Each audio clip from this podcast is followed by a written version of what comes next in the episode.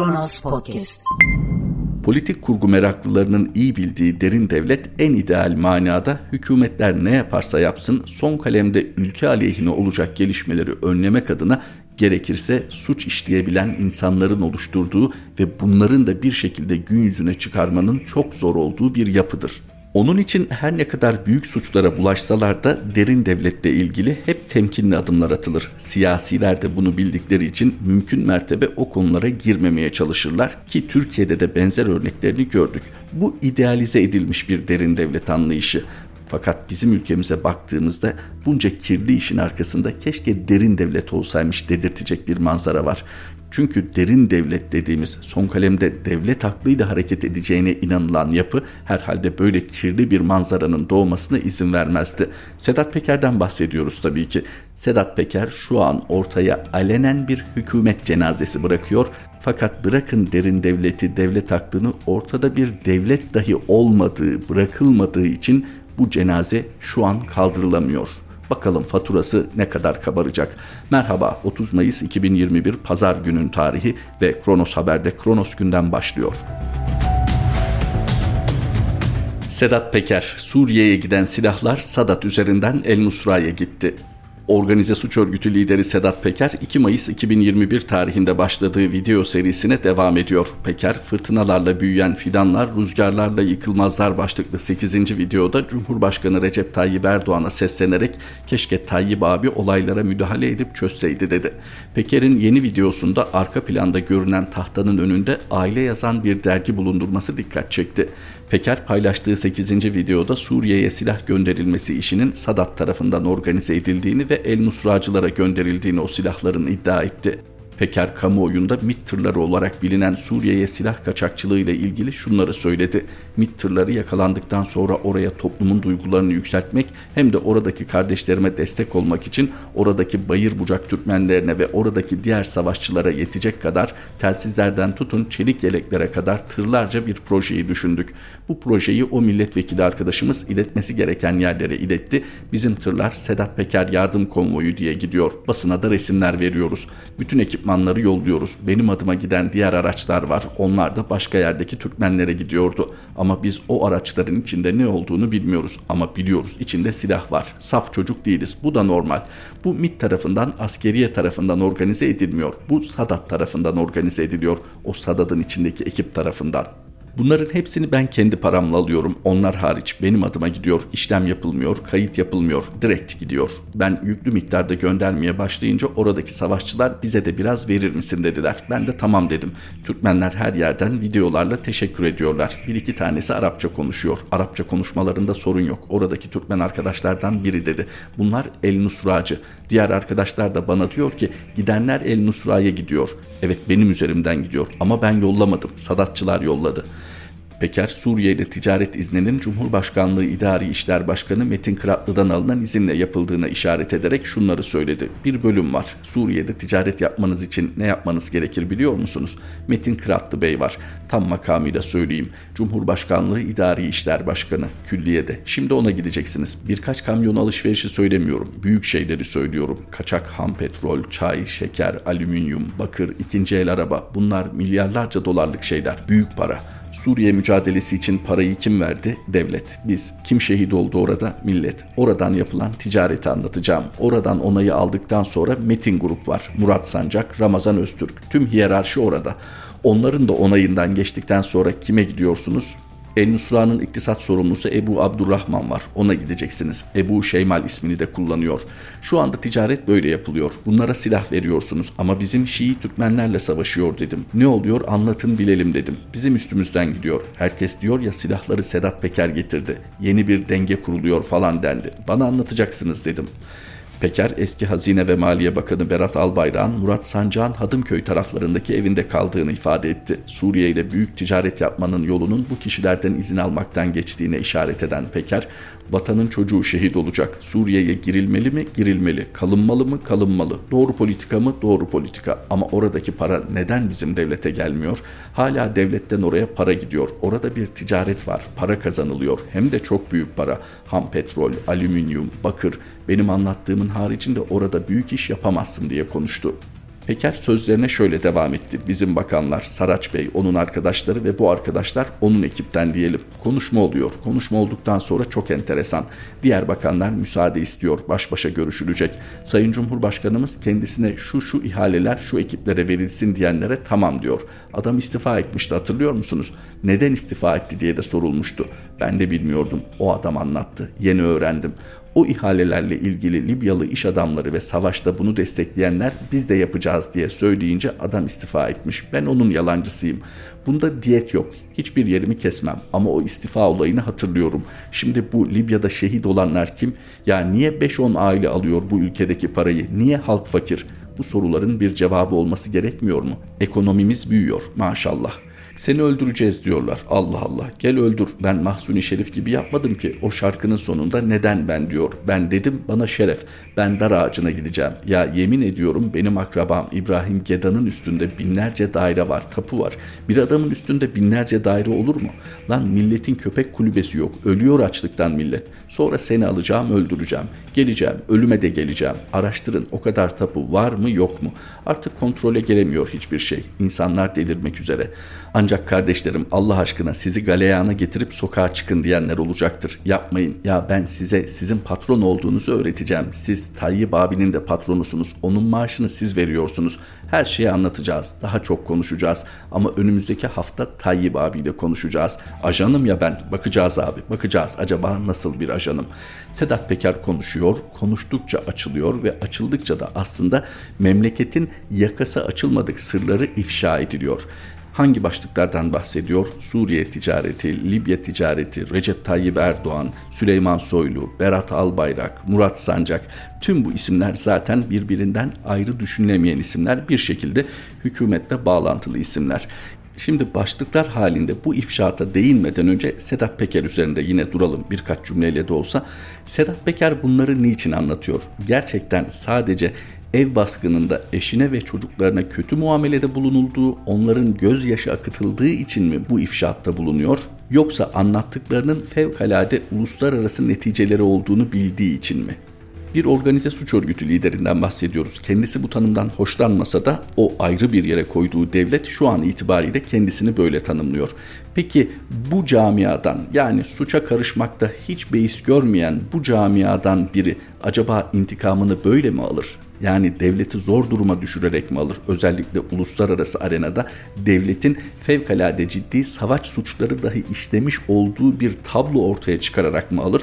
Yoksa yine illegal biçimde bu işin başındaki polis amiri kimse hatta bu talimatı verdiren bakansa gider ondan bir şekilde intikamını alır. Bir şekilde deyince malumunuz ölmek öldürmek bu camiada çok da sıradan işler aslında en azından onlara kendisinden özür diletecek bir sisteme sahip olduğu bellidir. Üç aşağı beş yukarı Sedat Peker'in. Fakat o bununla başladığı ifşaatta meselenin nereye gideceğini öngöremiyor olamaz. Şu an ciddi ciddi onun anlattıklarıyla Türkiye uluslararası mahkemelerde savaş suçu dahil en ağır ithamlarla yargılanabilecek bir duruma geliyor. Burada tabii ki şimdi yok Türkiye ayrı hükümet ayrı diyemiyorsunuz. Yaptırımlardan nasıl ki Amerikan yaptırımlarından söz ediyorum özellikle Nasıl ki hükümet değil siz de etkileniyorsunuz. Süleyman Soylu Amerika Birleşik Devletleri'ne gidemiyormuş. Bu sizi doğrudan ilgilendiriyor mu? Hayır ama Süleyman Soylu'nun Amerika Birleşik Devletleri'ne gidemiyor oluşu Türkiye'de en azından dolar üzerinde bile bir etkiye sahip. Tabii ki tek başına bir kişiye uygulanan yaptırım hareketlendirmiyor doları. Fakat sizin bir imajınız var. Sizin imajınız önce İran'a ambargoyu delen devletti. Devlet olarak deldiniz. Şimdi hükümetle devleti ayırabilecek bir pozisyonda değil Türkiye. Avrupa şu an o hassasiyeti gösteriyor. Yani mevcut hükümetle Türk halkını karıştırmamak şeklinde onların da kaygıları tabii ki bambaşka. Peki Sedat Peker tüm bunları anlattığında günün sonunda oturup arkasına yaslanıp oh rahatladım mı diyecek? Böyle bir şey mümkün mü? Tüm bunları ortaya döktüğünde bunun da Sedat Peker'e bir faturası olacak. Bu faturanın pazarlığının önceden yapılmaması mümkün mü? Sedat Peker'den bahsediyoruz. O her ne kadar aklımı tatile gönderdim, zekamla hareket ediyorum dese de akıl ve zekayı bu işin içine kattığına göre herhalde önceden bu planlamayı yapmıştır. Yani uluslararası neticeler doğuracak bir takım ifşaatta bulunacaksanız uluslararası bağlantılarınızı da yapmış olmanız gerekir. Ne diyordu bir önceki videosunda? Uluslararası hukuk okuyorum. Niçin, nereden icap etti? Gerçekten Türkiye'yi muhafaza etmek için mi? Türkiye'yi muhafaza etmek istiyor olsaydı her şeyden önce 15 Temmuz'u anlatmakla başlardı Sedat Peker. Fakat Sedat Peker burada kendisinin kurduğu bir takım kirli ilişkileri deşifre ederek aslında Türkiye'yi uluslararası arenada bir masanın üzerine yatırıyor. Savunmasız bir şekilde. Yaptığı iyidir kötüdür bunu tartışmıyoruz. Mesele burada Sedat Peker'in anlatımlarının doğru olup olmadığı. Fakat şu ana kadar belgelerle yalanlanabilmiş hükümetle ilgili iddialarında böyle bir durum söz konusu değil. Bir takım bilgi yanlışları vardı. Onlar düzeltildi yine gazeteciler tarafından. Bakın dikkat edin gazeteciler tarafından düzeltildi. Şu ana kadar hükümet kanadından Sedat Peker'i yalanlayabilen bir belge yayınlanmadı. Eğer böyle bir imkan olsaydı Sedat Peker'in söyledikleri ve bundan sonra söyleme ihtimali olan daha büyük mevzuların itibarsızlaştırılması için bu fırsat kesinlikle kaçırılmazdı. Sedat Peker anlatmaya devam ediyor. Suriye üzerinde duralım daha önce özellikle petrol üzerinden gündeme gelmişti. Rusya'nın bu konuda Birleşmiş Milletler Güvenlik Konseyi'ne bir dosya sunduğu malum. Dosyanın neden harekete geçmediği ise Rusya-Türkiye ilişkilerinde aranmalı, S-400 hava savunma sisteminin alınmasında aranmalı, belki de Kremlin sarayında Cumhurbaşkanı Recep Tayyip Erdoğan ve beraberindeki heyetin Rusya Devlet Başkanı Vladimir Putin tarafından bekletilmesinde aranmalı, daha ziyade o bekletme görüntülerinin Rus devlet kanalı tarafından uluslararası medyaya servis edilmesinde aranmalı. Rusya bunu bildiğine ve belgelediğine göre deyip bırakalım. Peki Türkiye ile ilgili kısmına geldiğimizde Sedat Peker evet bir organize suç örgütü lideri, Sedat Peker bir suçlu, Sedat Peker karanlık ilişkileri olan biri. Fakat doğru söylediği kısımların, daha doğrusu doğruyu olduğu gibi aktardığı kısımların da altını çizelim. Orada maliyeti üstlenen kim? Devlet. Yani orada askerle bulunmanın maliyetini devlet üstleniyor. Orada ölenler kim? Hala Rusya'ya hesabını soramadığınız Esad birlikleri saldırdı dedikten sonra doğrudan Rusya tarafından yalanlandığınız hadisede hayatını kaybedenler kim? Evet şehit diyerek kurtuluyorsunuz değil mi? Şehadet bambaşka bir konu. Belki ayrıca ele alınmalı fakat sizin buradaki politikalarınız bakın yanlış değil kasıtlı politikalarınız milletin evlatlarıyla ödeniyor. Bırakınız sadece parayı canla ödeniyor. Peki siz bunun faturasını ödüyor musunuz? Hayır orada yeterince akıllanılmamış olsa gerek ki paralel bir şekilde Libya'da da benzer faaliyetler yürütülüyor. Sedat Peker yanlış mı söylüyor? Niçin orada ölen vatan evlatları, niçin orada maliyeti üstlenen devlet de oradan geliri sadece 5-10 aile paylaşıyor? Tabii ki bu soruyu her bir seçmenin kendi zihninde sorması gerek. Bunların hepsinin seçmene karşı bir açıklaması var biz Libya'da, biz Suriye'de, biz Somali'de bulunmasak orada küresel aktörler bulunacak diye başlayan bir takım söylevler mutlaka geliştirilebilir. Bir üzücü nokta da aslında bunların Sedat Peker tarafından ifade edildiğinde ciddiye alınması. Çünkü bu konuda defalarca konuşabildikleri oranda uluslararası ilişkiler uzmanları konuştu. Türkiye sınırları içinde imayla ama sınırlar dışında açık açık bunlar söylendi. Libya, Suriye ve buralardaki faaliyetler sorgulandı. Bakın sadece askeri değil, ticari faaliyetler sorgulandı Peki kamuoyu nezdinde ne tepki geldi? Kamuoyu bu konuda olabilecek en az bilgiye sahip. Neden? Çünkü Recep Tayyip Erdoğan yönetimindeki AK Parti hükümeti medya konusunda çok akıllıca kendi açılarından hamlelerde bulundu ve toplumun ortalamasının genelinin ulaşabileceği medyada ne tür haberlerin yer alıp alamayacağına doğrudan müdahale edebiliyor. Unutmayınız Habertürk yayınında altyazıda Devlet Bahçeli'nin bir cümlesine ta Fas'tan müdahale edebilen bir Recep Tayyip Erdoğan'dan söz ediyoruz. Kurulan bu sistemde kimin neyi bileceğine ve ne kadar bileceğine ve hatta nasıl bileceğine kimin karar verdiği de çok açık. Bir kere MİT tırlarını hatırlayalım. Sedat Peker oradan da bahsediyor. MİT tırları ile ilgili aynı 17-25 Aralık dosyalarındaki gibi mağdur olan bir yargı ve emniyet bürokrasisi var. Bu insanların hakkını vermek de muhalefetin boynunun borcu herkesten önce. Her vesileyle 17-25'ten bahsedeceksiniz. En son Soylu'nun yine Habertürk canlı yayınında oraya atıfta bulunduğundan bahsedeceksiniz. Ama 17-25 dosyalarını hazırlayan polislerin yahut da daha sonra onunla irtibatlı olarak savcıların, yargıçların içeride olmasından rahatsızlık duymayacaksınız. Ve MİT tırları keza özellikle MİT tırlarına müdahale eden savcının mahkemedeki ifadelerini Türkiye Büyük Millet Meclisi çatısı altında kayda geçirmek, tüm dünyanın duymasını sağlamak muhalefetin borcu. Muhalefet bu konuda Türkiye'yi zorda bırakmamak gibi bir mazerete sığınamaz. Çünkü siz Türkiye'yi zorda bırakmamak adına bilgi paylaşımını kısıtladığınız oranda bundan istifade eden daha çok bu ortamı sağlayan AK Parti hükümeti ve bu iktidarın diğer bileşenleri. Muhalefet şu an faturası ne olursa olsun hükümetin gerek ülke sınırları içinde gerek ülke sınırları dışında karıştığı her kriminal olayı dosyalamak ve paylaşmak zorunda. Muhalefetin de fatura ödemeyi göze alması gerekiyor. Nasıl ki 17-25 Aralık dosyasını soruşturanlar, MİT tırlarına operasyon düzenleyenler bir bedel ödüyor siyasilerin de gerçekten vatanlarını, memleketlerini önemsediklerini iddia eden siyasilerin de mevcut yapı içerisinde bir bedel ödenmesi gerekiyorsa bunu göze almaları gerekiyor. Yoksa kürsüden kontrollü muhalif metinler okumak değil siyaset olmaması gerek en azından. Ne denilmişti? 15 Temmuz kontrollü darbe girişimi. Niçin arkasında durulmadı? Devlet mi müdahil oldu? Nasıl bir devletten bahsediyoruz? Perişan olan millet, kaybeden ülke ama derin devlet varsa ortada ses çıkarmıyor. Hatta tam tersi mevcut yapının devamını istiyor. Bunun için de muhalefete baskı yapıyor. Bakınız ortaya çıkan fotoğraf bu. Dönelim tekrar MİT tırlarına. Denilince hemen herkesin aklına Tuğrul Türkeş geliyor değil mi? Nerede şimdi Tuğrul Türkeş? Milliyetçi Hareket Partisi'nde bir iktidar yarışına girmişti. Devlet Bahçeli ile karşı karşıya geldiler. Orada da pek çok tartışmalı gelişme yaşandı. Neyse sular duruldu. Fakat bir gün CNN Türk canlı yayınında Tuğrul Türkeş dedi ki vallahi de billahi de o tırlar Bayır Bucak Türkmenlerine gitmiyordu ve bunu söyleyen bir siyasi, MHP'li bir siyasi bir sonraki dönemde Adalet ve Kalkınma Partisi'nde milletvekili oldu. Ne var ki bunda? Sonra Milliyetçi Hareket Partisi ile Adalet ve Kalkınma Partisi de kol kola girdi denilebilir. Peki derin devlet nerede? Devletin aklı nerede? Varsa bir devlet aklı. Burada söz edilmesi gereken devlet aklı süsü verilmiş bir takım yanlış stratejiler ve derin devlet görüntüsü verilmiş bir takım kriminal tipler. Denilecektir ki zaten derin devlet söz konusuysa mutlaka suç da olacaktır. İşte bu noktada sorgulanması gereken de madem böyle bir kabulde bulunulacak yani içinde devlet geçen bir kavram ya da organizasyon suça bulaşmayı kendine hak görecek neden devletten bahsediyoruz?